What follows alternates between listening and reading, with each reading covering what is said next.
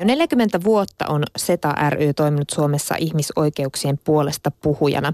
SETAn tavoitteena on, että kaikki voisivat elää yhdenvertaisina riippumatta seksuaalisesta suuntautumisesta, sukupuoli-identiteetistä tai sukupuolen ilmaisusta. SETA korostaa jokaisen oikeutta määritellä tai sitten olla määrittelemättä itse itsensä, perheensä ja ihmissuhteensa. Marraskuussa SETA sai myös uuden puheenjohtajan Viima Lampisen. Tervetuloa. Kiitoksia. Onneksi olkoon puheenjohtajuudesta. Kiitoksia. Tarkoittaako tämä nyt sitä, kun sä hyppäsit varapuheenjohtajasta puheenjohtajaksi, että sait isomman huoneen tai tuolin? No, jos totta puhutaan, niin mullahan ei ole semmoista ollenkaan. Että ähm, näin niin kuin luottamustehtävässä mulla ei ole varsinaisesti toimisto tai tuolla meidän – toimistolla omaa paikkaa ollenkaan, että mä liikutan mun tietokonetta sinne, missä milloinkin tarvitaan. Eli ainut mikä kasvoni niin vastuu. No kyllä. Millaisen perinnön Setan entinen puheenjohtaja Panu Mäenpää sulle jätti? No Panu on ollut mun mielestä aika näkyvä henkilö esimerkiksi mediassa. Että jätti mun mielestä sellainen hyvät lähtökuopat niin kuin jatkaa tästä ja mikä on näkynytkin nyt, että Kiinnostus on ollut ö, suurta, on tullut paljon haastattelupyyntöjä, valtava määrä onnitteluita, että äm, mun oman arvion mukaan me ollaan jotenkin päästy paremmin esille nyt. Mikä sun mielestä tällä hetkellä, nyt kun sä aloitat puheenjohtajana, on SETAn tärkein tehtävä? Ö, meidän tärkein tehtävä, no en mä oikeastaan osaa yhtä asiaa sinänsä sanoa – mutta toi, mikä on esimerkiksi itselläkin, on semmoinen niin koko ajan välkkyy varoitusvalo tai semmoinen, niin kuin, että nyt on hätätila, on noit transihmisten oikeudet ja translaki. Et se on musta semmoinen, mikä olisi pitänyt korjaantua jo ajat päivät sitten. Et asia, josta me saadaan ihmisoikeusloukkauksena niin kuin huomautuksia Suomeen. Et Suomi 2017 vuonna ja tilanne on tämä, niin kyllä tämä nyt pitäisi korjata – tietysti on niin kuin tukku muitakin asioita, esimerkiksi perheiden oikeudet ja tuota, tämmöiset, niin paljon on tehtävää. Kuinka helppoja asioita nämä on? Otetaan nyt vaikka se translain muutos. Helppoja. No kysehän ei ole varsinaisesti siitä, etteikö meillä olisi täällä Suomessa tarpeeksi tietoa ja ymmärrystä esimerkiksi sukupuolesta, sukupuolen moninaisuudesta, vaan sit siitä, että löytyykö se tahto muuttaa niitä asioita. Et kyllähän ihmisoikeustoimijoilla sitä tahtoa löytyy, mutta missä sitten, ää, missä on sitten jarru? No aika helposti voin tästä nyt suoraan sanoa, että kyllä tuolla poliittisessa päätöksenteossa on se jarru, mikä näitä asioita yhdenvertaisuutta lainsäädännössä estää toteutumasta. Puututaan vielä tuohon translakiin vähän myöhemmin. Ö, mm. Puhutaan nuorista hetki. Nuorten Joo. kuvittelisi jotenkin elävän hyväksyvämmässä Suomessa, jos vertaa vaikka sinne setan alkuaikoihin 40 vuotta sitten. Mm. Mutta millaisia asenteita seksuaalivähemmistönuoret tänä päivänä kohtaa? No ihan totta on kyllä se, että tilanne on parantunut ää, koko ajan. Mitä enemmän niin kuin tietoa tulee lisää, ihmisten ymmärrys ää, lisääntyy ja sillä tavalla niin kuin tulee – helpompi ihmisten hengittää yhteiskunnassa. Että niin kuin esimerkiksi sukupuoliroolit sillä tavalla pikkuhiljaa lavenee, että ei ole niin tiukkoja nämä normit. Että nuoret saa koko ajan elää pikkusen paremmassa yhteiskunnassa. Mutta tuota, valitettavasti SETA ja on esimerkiksi tehnyt aiheeseen liittyen tutkimusta ja – kyllä se edelleen on valitettavasti arkipäivää, että esimerkiksi kouluissa se on aina jonkunnäköinen kriisin paikka, varsinkin pienemmillä paikkakunnilla, jos joku nuori ei olekaan heteroseksuaali tai jos hän ei olekaan sit sukupuoleltaan ö, sitä, miten hänet on syntymässä määritetty. Eli kokeeko nuori sitten oikeastaan automaattisesti melkein syrjintää sitten vaikka sen suhteen, että hän ei ole heteroseksuaali? Vai mi- ei aina automaattisesti. Niin. Ei aina automaattisesti. Tietysti on ihanaa kuulla semmoisista tarinoista, missä nuori esimerkiksi kertoo olevansa transsukupuolinen ja sitten hän saa välittömästi ilman niin kuin minkäännäköistä epäröintiä perheeltään sen tuen. Se on semmoista aina, mikä koskettaa, että jos läheiset on tukena ja auttaa. Mutta sitten ähm, sit valitettavasti tulee kiusaamista, tulee semmoista normeihin pakottamista – tulee jotain asenteita, että jos sä oot vaikka homoseksuaali tai bi tai mitä vaan, että no mistä sä sen tiedät? Sä oot niin nuori. Mutta eihän niin kuin esimerkiksi kenenkään heteroseksuaalisuuttakaan kyseenalaisteta. Et nämä on näitä tämmöisiä yhteiskunnan rakenteita, normeja, mitä niin kuin lähdetään olettamaan jokaisesta pienestä pitäen. Myönnetään niitä tai sitten ei. Niin Viima Lampinen, sä oot koulutukselta yhteisöpedagogia tehnyt opinnot vielä kesken, mutta No mutta sitä, sitä kohti Kyllä. mennään. tota, ja nuorten kanssa paljon tehnyt töitä. Onko ne nämä ne asiat, minkä kanssa nuoret itsekin kamppailee, että uskaltaako kertoa, miten muut suhtautuu vai mikä se on se konkreettinen asia? No nimenomaan, just se ulos tuleminen, on se kaappi sitten se sukupuolikaappi tai seksuaalisuuskaappi, mikä vaan. Aina se semmoinen niin kuin – normista poikkeavana ulos tuleminen on se, mikä jännittää, usein pelottaa. Joskus ne pelot on niin kuin turhia, mutta valitettavasti ne ei aina ole. Et syrjintää tulee. Eihän tarvi mennä kuin vaikka jonnekin katsoa jotain kommenttipalstaa, että jos kerrotaan jotain vaikka ää, jostain julkiksesta, joka tulee kaapista ulos, että minkä näköistä soopaa siellä sitten aikuiset ihmiset suoltaa netin kautta tulemaan. Että nuoret ei ole millään tavalla lukutaidottomia tai kuuroja tai niin kuin täysin silmättömiä. Että kyllä niin kuin ei voi ajatella, että kuka tahansa voi tuutata mitä tahansa vihapuhetta ja vihan kirjoittamista ja kuvitella, että no ei ne nuoret tätä niin kuin mitenkään saa niin kuin selville, että kyllä ne yhteiskunnassa ne asenteet välittyy eteenpäin.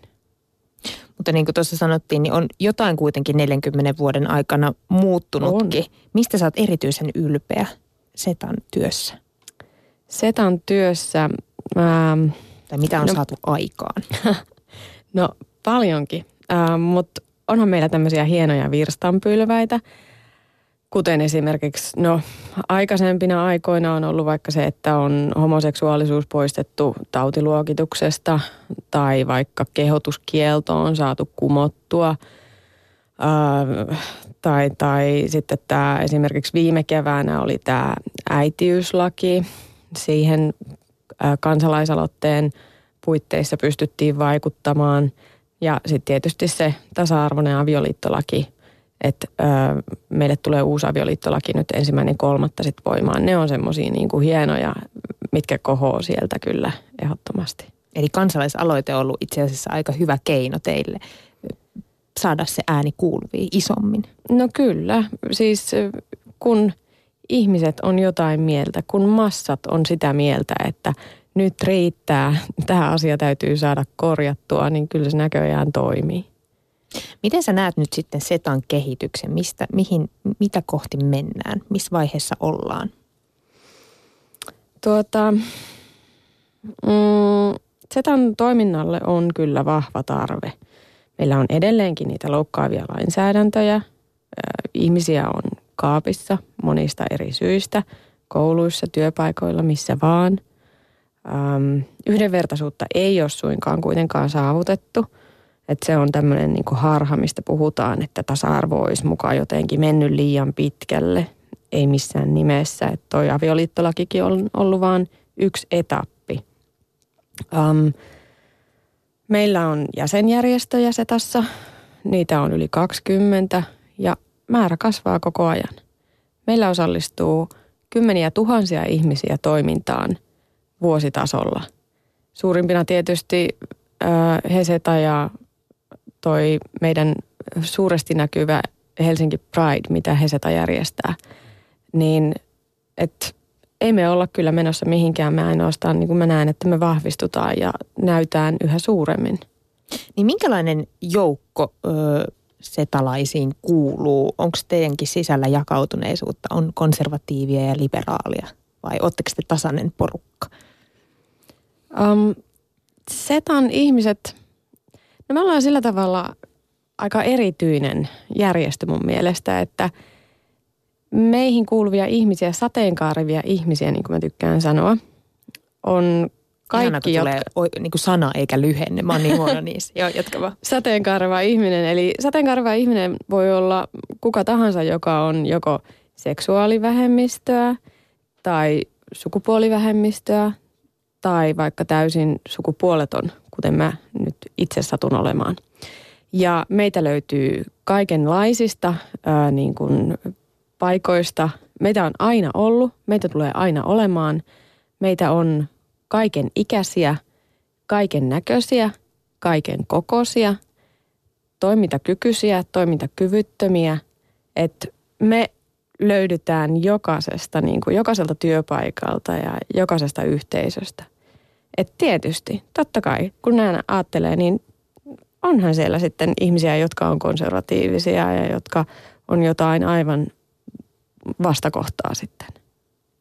Eli varmasti saadaan riitakin aikaiseksi, jos sellaista... Jo... Jos halutaan, niin kyllä. niin varmasti saataisiin, mutta kyllä mä oon nähnyt, että me ollaan kuitenkin aina... Meidän vahvuus on ollut siinä, että me ollaan tehty yhdessä aina setaa. Mikä sun mielestä on paras esimerkki sellaisesta maasta, josta Suomen pitäisi ottaa mallia nimenomaan seksuaalivähemmistöjen kannalta? Tuota, meille tulee jostain syystä aina edistys tuosta vähän niin kuin Lahden poikki Ruotsista. Et miksi mennä sitä enemmäs niin kuin kalaan. Ähm, eli no Ruotsiin voidaan kääntää katseet, Pohjoismaat ylipäänsä. Samoin yllättävä esimerkki löytyy vaikka niinkin äm, uskonnollisesta maasta kuin Irlanti. Siellä on päästy sateenkaarevien ihmisten ihmisoikeuksissa viime vuosina aika pitkälle – mukaan, mikä on musta hyvin mielenkiintoista. Että ei se sinänsä, vaikka, vaikka me oltaisiin kuinka konservatiivinen maa, niin ei se silti ole mikään niin kuin syy estää ihmisoikeuksia ja yhdenvertaisuutta toteutumasta. Mä en tiedä, kannattaako meidän hirveästi puhua, mutta mitä, mitä toi meidän toinen puoli, naapuri vaan Venäjä, jossa tuntuu, että ihmisoikeudet menee vaan huonompaan ja huonompaan suuntaan. Minkälaisia ajatuksia se herättää sussa? Ähm, no mun mieli vaeltaa heti tutustumiin ihmisiin, aktivisteihin, jotka on käyneet Suomessa Venäjältä ja tota, heidän kertomiin asioihin. Siellä tapahtuu kaiken näköistä, mutta asiat ei ole kaikki alla siellä yhtä huonosti. Et on paljon alueellisia eroja, mutta fakta on kyllä se, että mä olen hyvin huolissani siitä, että – mihin suuntaan siellä ollaan menossa. Toivotaan, ettei nyt kovin pahaan suuntaan ja se mm. kelkka kääntyisi. Mutta sukupuolten moninaisuus, siitä on puhuttu viime aikoina Suomessakin aika paljon. Kerro Viimalampinen, että mitä se tarkoittaa?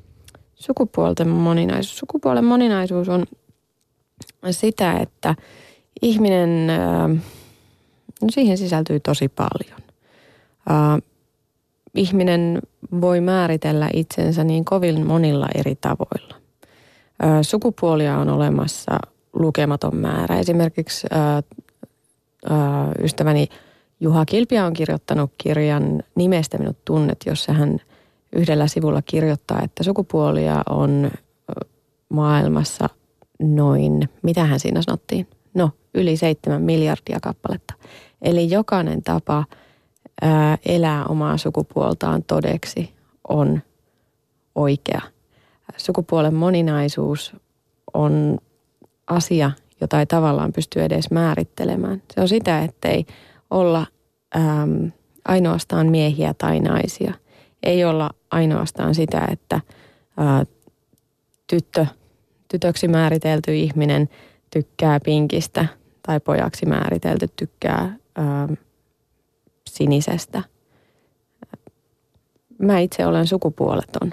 Semmoistakin on olemassa ja sekin lasketaan siihen sukupuolten moninaisuuden kirjoon. Niin nyt mä oon ihan pöyristynyt tuossa seitsemästä miljardista, koska mä ajattelin haastaa sua sillä, että deittisovellus Tinder antaa siis käyttäjilleen lisää vaihtoehtoja valita tähän profiiliin sellainen sukupuoli, johon he identifoituvat ja, ja valittavia vaihtoehtoja on 37, jota mä pidin jotenkin isona lukuna. Mutta tota, tiedätkö mitä kaikkea tähän sitten, mistä ne, mitä ne kaikki on?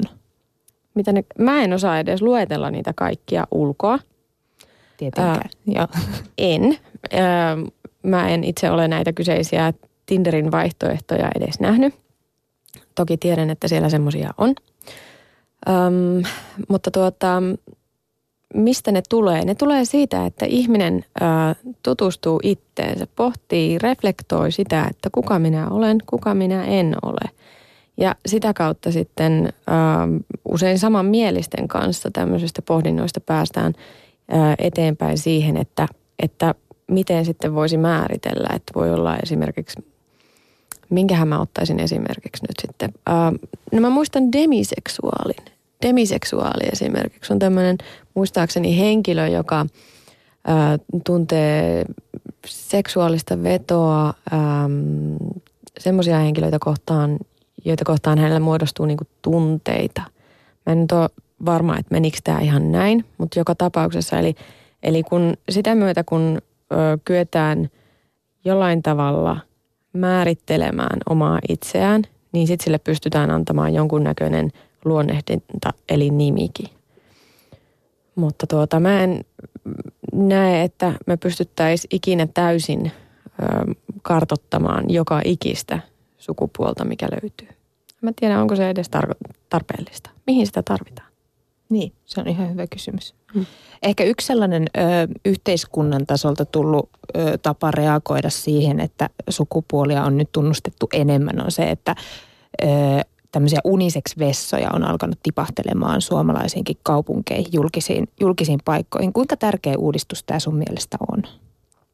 Musta tämä on tosi tärkeä. Jos ajatellaan ihmisiä, jotka on siinä kaikkein haavoittuvaisimmassa osassa yhteiskunnassa. Et, ähm, mä tuossa luin just äh, Facebookissa yhden kaverin seinältä, että oli ollut tämmöinen tilanne, missä – missä tota, oli ollut kyseessä saunailta, naisten saunailta. Ja sitten sinne ei oltu haluttu ää, naista mukaan, joka oli ää, taustaltaan transihminen. Eli tuota, jotenkin nähtiin tämä transtaustainen ihminen, hänet jollain tavalla yliseksuaalisoitiin, mitä yleensä myös niin kuin transihmisille tehdään, että äm, musta toi on aika törkeetä, että se, että sä haluaisit vaan, sä haluaisit vaan saunoa, sä haluaisit vaan käydä vessassa, niin sit sut altistetaan sille, että ää, jos sulla on vaikka, no nämä vessat, sulla on kaksi vaihtoehtoa, mies tai nainen. No mihin mä menen? Mäkin esimerkiksi ittenäni mennessäni välillä mua ihmiset näkee, että mä oon nainen. Tai välillä ne näkee, että mä oon mies. Ja välillä mä jos mä menen ää, naisten vessan jonoon, niin mä saan kuulla, että mitä toi täällä tekee. Tai jos mä sitten menen vaihdan miesten vessaan, niin sitten ne miehet katsoo siellä, että hetkinen, tämä on nyt väärä paikka. Että niin kuin, okei, minne tässä nyt sitten pitäisi mennä. Eli siten, jos meillä ei ole ollenkaan sukupuolitettua tilaa, eli on tämmöinen vaikka unisex-vessa, niin no sehän sopii sitten kaikille – Pitäisikö sun mielestä sitten esimerkiksi vaikka uimahallien pukuhuoneet huoneista tulla uniseksi malleja? Mihin asti tätä voi, tai niin kuin, et, et, vai, vai olisiko parempi joku, että et siellä olisi sitten erikseen sellainen suku, tai, tai miten se kannattaisi ratkaista? Koska siinäkin on vahvat tota, sukupuolierot, naiset tuonne ja miehet on tällä hetkellä. Hmm. Tämä on nyt tosi konkreettista. Nämä on tosi hyvä juttu, että tämmöisiä pohditaan en mä halua antaa mitään valmiita vaihtoehtoja, mutta mä haluan kyseenalaistaa sitä, että no mitä siellä sitten tehdään tai oletetaan tapahtuvaksi siellä tuota, uimahallin pesutiloissa esimerkiksi. voisiko asia vaikka ratkaista niin, että ne, jotka on niin kuin vähän reteempiä tyyppejä, niin he käy tässä yleisessä tilassa. Ja sitten siellä olisi niin kuin kaikille tarkoitettuja tämmöisiä, jonka voi niin kuin tilan sulkea vaikka verholla. Ää, onhan meillä nyt kuitenkin niin kuin vanhempia, jotka käy lastensa kanssa uimahalleissa. Mä en edes tiedä, mulla ei itsellä ole lapsia, että miten, miten se sitten toimii, että niin kuin, mihin ikään asti voi nainen ottaa poikalapsensa sinne naisten puolelle. Mä näen, että tämä tämmöinen tarpeeton sukupuolittaminen, että jos siitä päästäisiin eroon ja siirryttäisiin kaikki vaan ainoastaan peseytymään, niin, niin se helpottaisi kaikkien elämää. Meillä on vieraana Viima Lampinen, josta tuli nyt marraskuun aikana SETAn uusi puheenjohtaja. Sä olit ensimmäinen suomalainen julkisesti äh, sukupuoleton. Millainen hetki se julkinen ulostulo oli sulle? Mm, mä toivon ainakin, että, että nyt ei valehdella tässä lähetyksessä. Eli jos joku tuolla jossain on, onkin ollut jo mediassa ennen mua sukupuolettomana esillä, niin totta kai laitahan viestiä tulemaan. Olisi Joo, hauska ja kaikki käydä. kreditit silloin Juu, sinne. Kyllä, ja mielelläni juttelisin hänen kanssaan. Mutta tota, minkälainen hetki? No mä oon saanut tosi paljon semmoisia kannustavia viestejä ihmisiltä. Ja ihan huomattavan paljon perheellisiltä ihmisiltä, vanhemmilta. Että hei, että niinku, kiitos, että oot jakanut sun tarinan. Et niinku, kun mä oon kertonut esimerkiksi Voimalehden haastattelussa, mä kerroin mun lapsuudesta ja kasvamisesta omaksi itsekseni, niin vanhemmat on kiitelleet siitä, että mä oon antanut uudenlaista perspektiiviä kasvattamiseen ja siihen, että, että meistä kaikista kasvaa kuitenkin niin kuin aikuisia ihmisiä ja että miten kasvattamisella voi helpottaa, tasoittaa sitä tietä aikuisuuteen ja omaksi itseksi kasvamiseen. Milloin sä itse aloit tutkia omaa sukupuolta? Oli, kasvatettiinko sut tyttönä vai poikana? Öö, mua kasvatettiin tyttönä. Ja tota, kyllä mä muistan mun varhaisimmat muistot aiheeseen sukupuolen pohtimiseen liittyen on olleet jo ennen kouluikää. Mä oon tajunnut, että nyt on jotain erilaista, mutta että mä en osannut, ei mulla niin pienenä ollut mitään sanoja. En mä osannut sanottaa sitä. Mulla oli vaan tunne, että mä, mä oon erilainen. Ja jotenkin, että tästä ei voi puhua kenellekään, ei edes vanhemmille. Että mä pelkäsin, että mua ei ymmärretä tai jotenkin, että, tai, että musta on jotain vikaa. Että se tosi nuorena, en mä tiedä mistä mä olin saanut tämmöiset, mutta se oli vaan sitä, että, että mä koin vahvasti semmoista jotain erilaisuutta. Kelle sä kerroit ensimmäisenä, sitten kun oli sen aika? Mä en edes kyllä muista. Musta tuntuu, että mä oon varmaan jossain netissä kirjoittanut samanmielisten kanssa jollain keskustelufoorumilla mahdollisesti jopa ulkomaalaisella joskus 90-luvulla. Voit sä ö, kuvitella, että vaikka sä oot sanonut olevas sukupuoleton, niin sut jotenkin mielletään, tai no ehkä, no joo, kyllä toi Vessajono tarina kyllä ehkä kertoo sen. Kuinka tasa-arvoiseksi sä koet Viima Lampinen tällä hetkellä itsesi tässä Suomen maassa? Um, tuota, ihan ok, jos saa näin heittää, mutta ö, valitettavasti niin kauan kun mun, ö, mut sukupuolitetaan väärin ö, ihan valtion toimesta, eli mun passissa lukee, että mulla on ö, tämä ja tämä, että mä olisin tätä ja tätä tiettyä sukupuolta, niin niin kauan kun mä en saa itse määrätä omasta ää, tota, sukupuolestani, niin niin kauan mä en voi kyllä tuntea olevani täysin tasa-arvoinen. Se on semmoinen tosi konkreettinen esimerkki. Mitä siinä passissa lukisi, jos sä saisit itse päättää? Jos mä saisin päättää, niin siinä ei olisi mulle ollenkaan sukupuolimerkintää. Mutta totta kai semmoisille ihmisille, joilla, joilla on sukupuoli, niin sukupuolihan on voimavara. Se on tärkeä asia suurimmalle osalle ihmisille. Jotkut ei sitä ajattele ollenkaan, mutta joillekin sukupuoli on niin kuin semmoinen, mistä ammentaa. Ja kokee sen just semmoisena vahvuutena. Ja se on tosi hienoa. Jokaisen sukupuolen kokemusta täytyy mun mielestä niin kuin tsempata ja tukea ja automaattisesti yksinkertaisesti vaan hyväksyä. Ei koskaan kyseenalaista. Siirrytään nyt tuohon translakiin, josta puhuttiin jo tuossa alussa hiukan. Siitä, millä ehdoin sukupuolen voi juridisesti vahvistaa, säädetään Suomessa niin kutsutulla translailla. Ja tästä laista Suomi on siis saanut huomautuksia sen ihmisarvo- ihmisarvoloukkaavuudesta. Öö, miten tämä nykyinen translaki loukkaa ihmisarvoja tällä hetkellä? Sieltä löytyy esimerkiksi vaatimus ö, sterilisaatiosta. Eli että tämähän on aivan niin kuin uskomaton. Nyt mä voin sanoa, että Setan puheenjohtaja pöyristyi. tota, Suomessa 2017 ihmisen vaaditaan olevan steriili, jotta hän voisi saada oman sukupuolimerkintänsä, hänelle kuuluvan sukupuolimerkintänsä passiin. Tai se, että kuinka pitkät nämä ää, prosessit tällä hetkellä on. Jos kaikki menee nappiin, niin se menee suitsait sukkelaan, mutta aika harvalle se niin kuin toteutuu. Että se käytännössä on kuitenkin niin kuin vuoden, kahden, kolmen prosessi. Varmasti monelle saattaa olla jopa pitempi. Ää, tai sitten se, että sä et voi, vaikka se kuinka nuorena, ää, jos mä olisin esimerkiksi ollut silloin alle kouluikäisenä ihan selkeästi niin kuin kokenut, että niin kuin mä oonkin vaikka poika. Mä olisin ollut transsukupuolinen. En, asialle olisi käytännössä voitu tehdä mitään ennen kuin mä olisin ollut sitten täysikäinen. Niin, niin onko se sitä mieltä, Viima Lampinen, että, että se täysikäisyys kohta pitäisi poistaa? Pitäisikö alaikäisten saada aloittaa hoidot niin halutessa?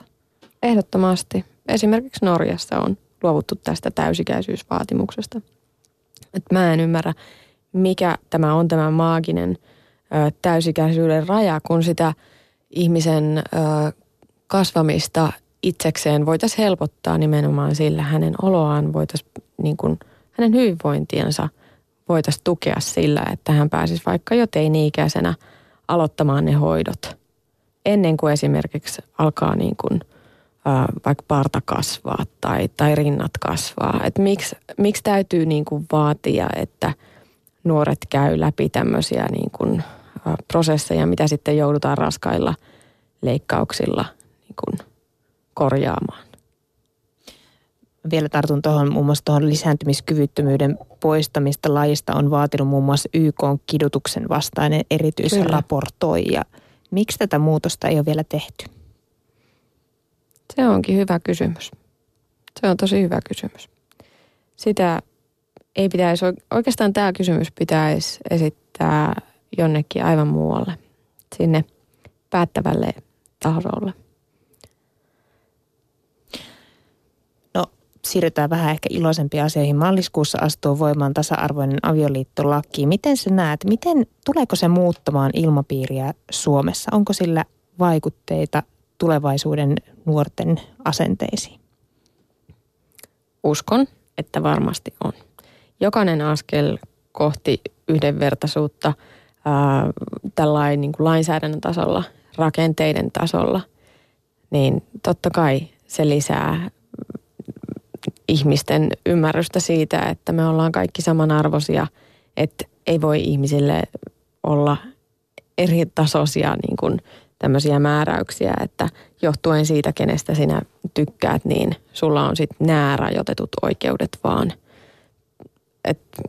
Tämä on mun mielestä hienoa, että me päästään avioliittolakiin, joka on sitten tasa-arvoinen, mutta tämän täytyy niin kuin – tämän täytyy tapahtua kaikkien muidenkin lainsäädäntöjen osalta sitten.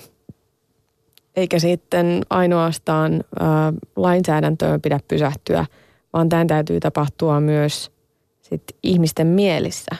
Mä haluan nähdä semmoisen